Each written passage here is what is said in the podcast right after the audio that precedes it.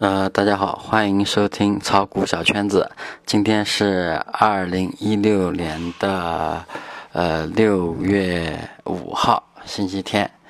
那个很多期以前，很很久以前我们就讲了，一定要讲一期这个投资主线，因为作为一个炒股票的投资人来说，你不懂投资主线的话，你在市场上是很难生存的。我们经常看到报纸或者媒体上说一些投资策略啊、投资主线啊，但是大家都不知道这是怎么用的。实际上这非常重要。啊，因为你没有投资主线的话，就像写文章，你没有中心思想，你不知道市场的资金在围绕什么什么方向啊去做文章，这个的话是很吃亏的啊。所以投资主线很重要啊。但是由于呢，这个 本人做这个节目啊，也有点懒散，一拖拖了两三个星期了啊，所以决定今天还是抽出时间，一定要认真的把这一期投资主线做下去。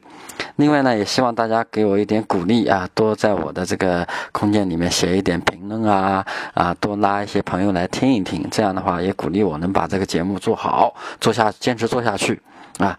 那么这个就是我们讲这个投资主线的这个主要原因啊。我是想通过呢自己对市场点点滴滴的认识和了解，来和大家和投资人来互动啊，来实现这个服务增值的目的。另外也达到资本市场这个呃传导投资者教育的一个一个理念吧。啊，因为多少这个我个人觉得是对。诶，很大一部分投资人是有帮助的啊，因为毕竟，嗯，在市场里面，嗯，它是一个经验积累的一个行业啊。我们经历了很多时间的一个积累以后，是有一定的这个认知度，所以也可以和投资人交流一些我们能够确定或者说大概了解的事情。嗯，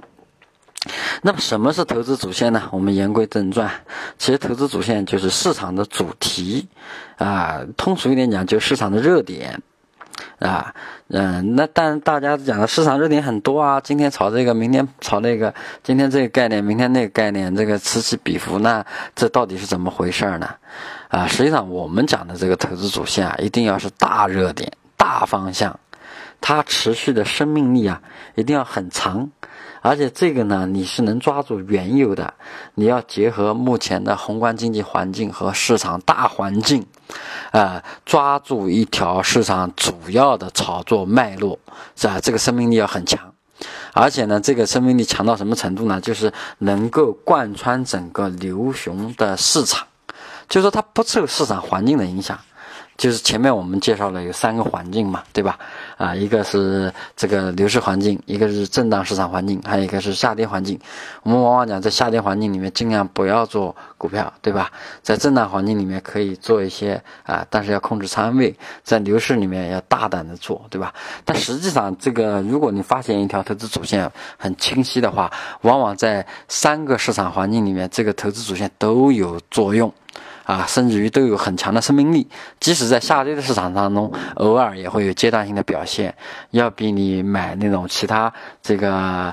呃，不在主线上的股票要强很多啊。这个就是投资主线的一个作用。那投资主线是怎么来确定的呢？它是和这个宏观经济大的发展方向有关的啊。下面我们来举一点具体的案例来帮投资人理解这一个。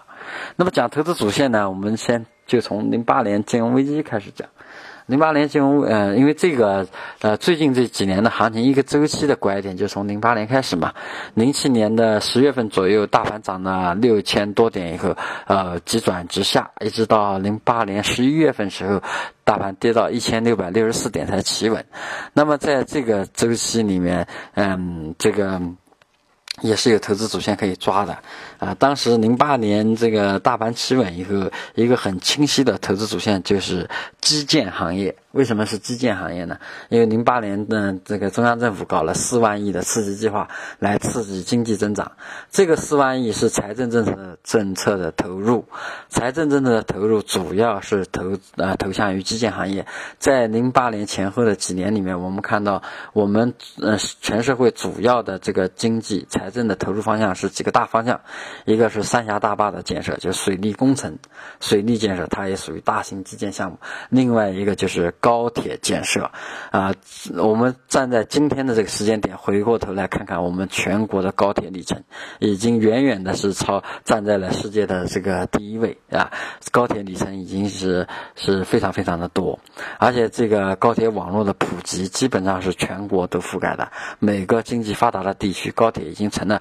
主要的出行方式。这个和零八年四万亿刺激计划是密不可分的，也是这几年经济呃财政政策投入的大方向，是基建的一个大方向啊！所以我们看到曾经有一段时间高整个和高铁板块相关的这个股票是一大主线。啊，这个是呃基建，那么还有保障房建设。那房随着房地产价格这个过高过热，哎一直降不了温。那么为了合理控制房价，中央也是呃通过财政刺激方案啊建保障房项目，保障这个低收入群体有这个。啊，购房的这种能力符合政策条件的可以购房，这保障房投入也是很大的。那么这三大块呢是基建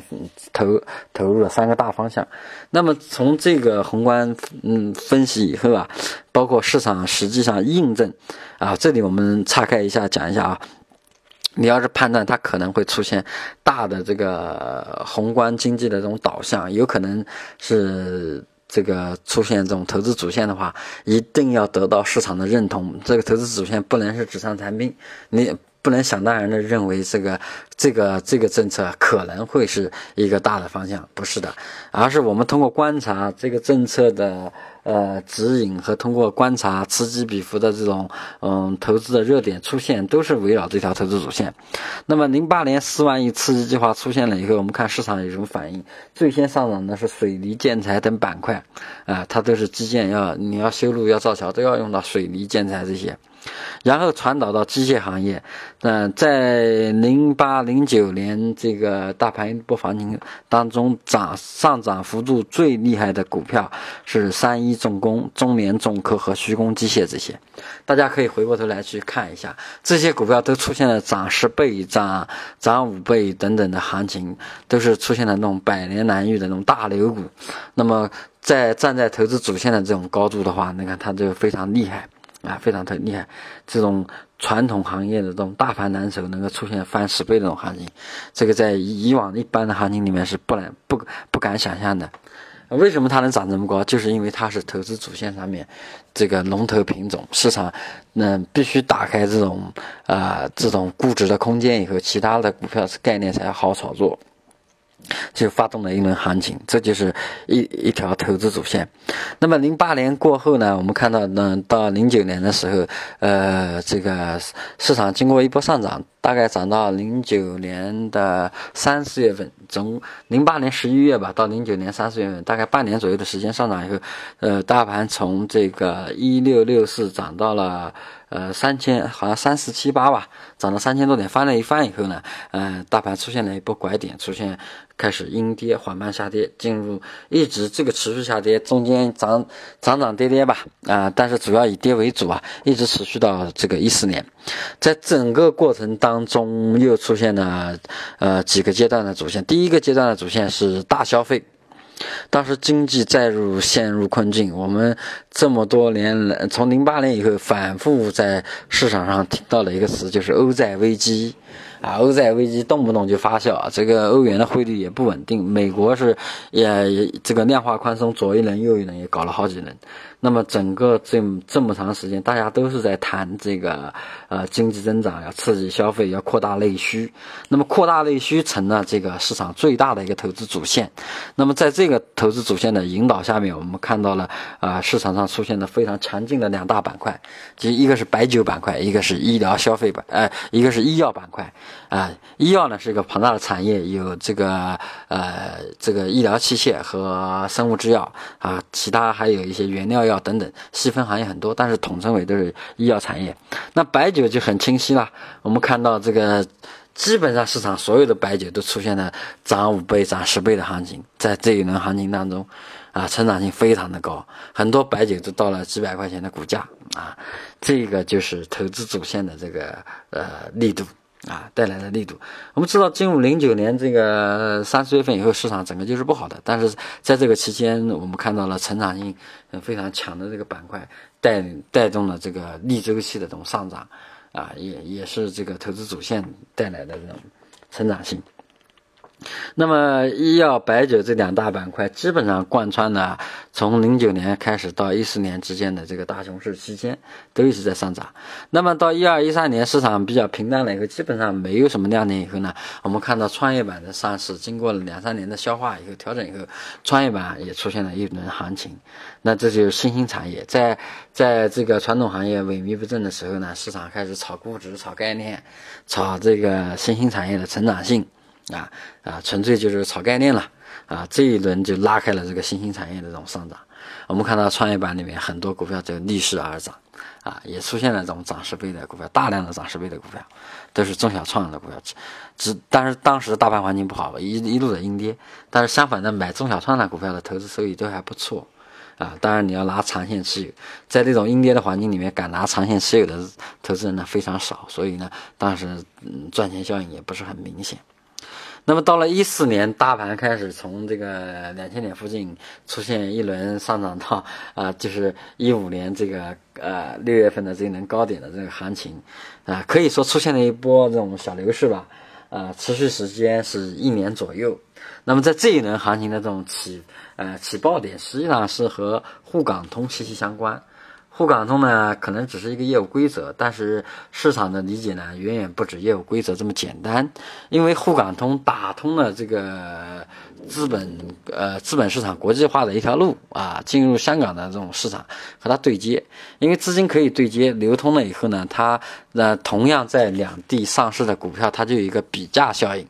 啊。那我们经过这么多年的阴跌，传统行业蓝筹股的估值非常非常的低。啊，价格非常非常便宜，那么就出现了一波炒估值修复的一个投资主线，一轮行情。那么可以说，在一四年进入六呃六月份、七月份开始的行情，整个市场一直到一五年春节前后，整个市场的炒作主线都是围绕价值修复。当时市场只要哪个蓝筹股便宜，你买越最便宜的蓝筹股，它过一段时间总会上涨。而且当时出现了融资融券的这个业务的扩散，啊，加上场内场外的配资效应，蓝筹股一下被这个杠杆的资金疯狂的这种嗯追捧，因为杠杆资金是惧怕风险的，啊，你只有买蓝筹股以后才能具备这个杠杆这个风控的这种条件。啊，你买小盘股，可能你你你拿了这种杠杆资金，它的风控过不了关，啊，小盘股波动性比较大，但是蓝筹股有充分的流动性，可能，呃，如果你判断错的话，这个风控止损各方面都好做一点，啊，所以这几个因素一叠加以后，这个低价蓝筹股就成了炒作的主线，啊，我们看到这一轮炒作的时候，炒蓝筹股的时候是以是以这个呃，还是以这个呃。呃，基建工程机械为主，最最牛的股票是这个跟高铁相关的，呃，中呃那个呃南北车啊，南北车这是在这个低价蓝筹股这轮行情里面引领了这个市场的这个呃潮流啊，出现了翻十倍的这种行情，那。这个是一四年，啊，一四年下半年一直炒到一五年，嗯，春节吧，二月份左右。那么一五年二月份以后，我们看到的，呃，市场投资主线是一轮大的新兴产业的行情，是互联网加，整个互联网加带动的产业是非常庞大的，带动的整个这个创业板、中小创又一轮大幅度的上涨。呃，其中龙头股票像恒生电子、安硕科技、乐视网等等，跟互联网息息相关的产业太多了，太多。传统行业也和互联网相关，相关高科技行业也和互联网相关。但是最根正苗红的就是互联网应用领域、软件领域啊，这个呃相关的股票出现了这种翻十番的这种大牛市。这是这在一五年一直到可以说到今今天吧，这个互联网加这个投资主线的影子还忽隐忽现。我们看到市场时不时的这这条主线上的股票生命力还很强，啊，这个就是投资主线的这个魅力啊。那么讲到这边的话，大家肯定要问，当下市场最大的投资主线是什么？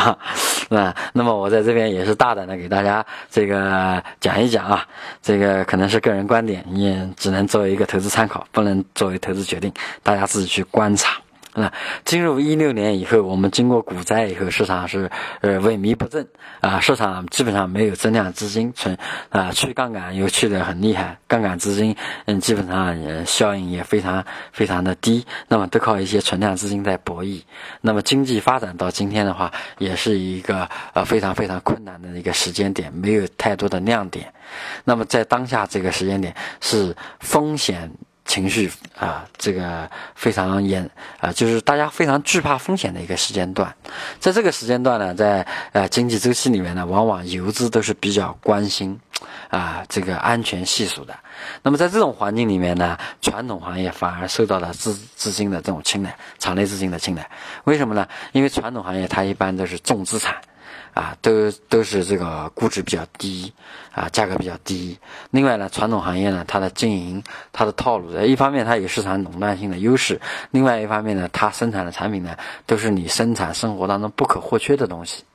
啊，它就是传统行业就是有产品。那么传统行业里面哪些公司会是投资主线上的呢？啊，是从目前观察的结果来看，从去年股灾以后到今天，我们看到市场最最有生命力的应该是这个传统行业里面产品具有提价能力，啊，提价能力越强的这种公司，啊，越越受到资金的这种关注，啊，那么这个就是什么呢？就是实际上，嗯嗯，今当下最热门的投资主线很可能就是涨价。就是传统行业，它的产品涨价可能是一个投资主线。那么从一五年十月份，那大盘经过第一轮、第二轮股灾以后企稳以后，走了一个十月到十二月的两个月的反弹。在这一轮反弹当中，生命力最强的就是锂电池板块，这个汽车新能源板块出现了很大幅度的上涨。我们看到这个什么赣锋锂业、天齐锂业这些股票都出现了这种翻翻十倍、翻五倍的这种行情。那么从这个来印证，包括嗯，今年这个呃春节以后，市场今年元旦以后，市场一直是萎靡不振的啊，一直到春节前后出现的反弹，黑色系的爆炒，在期货行情当中，黑色系的爆炒，包括呃后来国家搞这个去产能啊，对吧？淘汰落后产能，这个去库存，这个供给侧改革，供给侧改革可以说给这轮投资主线指出了相当明确的这种。啊，这种政策指引，供给侧改革是调什么？就是调这个呃生产资料啊，调生产资料，调生活物资价格供给。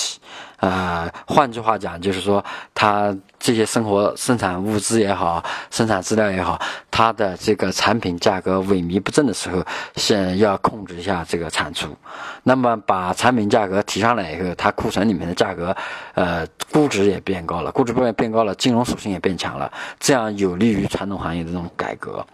这个来说是符合国家大方向的。所以我们看到生产资料的这种，啊。这种大行业行行业里面，就是像资源类行业，首当其冲的，现在最厉害的是锂电池。锂电池爆发了以后，紧接着黑色系，那么近期的这种煤炭、有色，呃，这种小规模的板块的这种股票也开始蠢蠢欲动。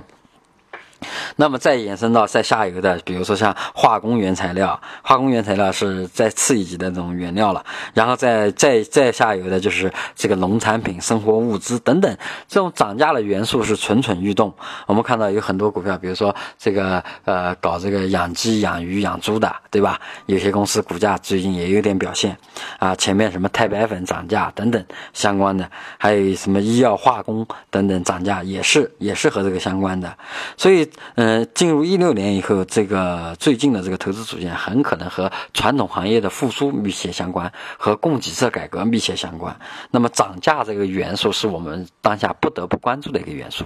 啊。所以呢，今天我们交流这个投资主线的话，给大家提供这个线索啊，欢迎大家自己去啊，在在业余的时间自自己在市场里面找一些相关的因素啊，运用自己的技术分析去去呃去。啊，给自己创造一些这种投资价值，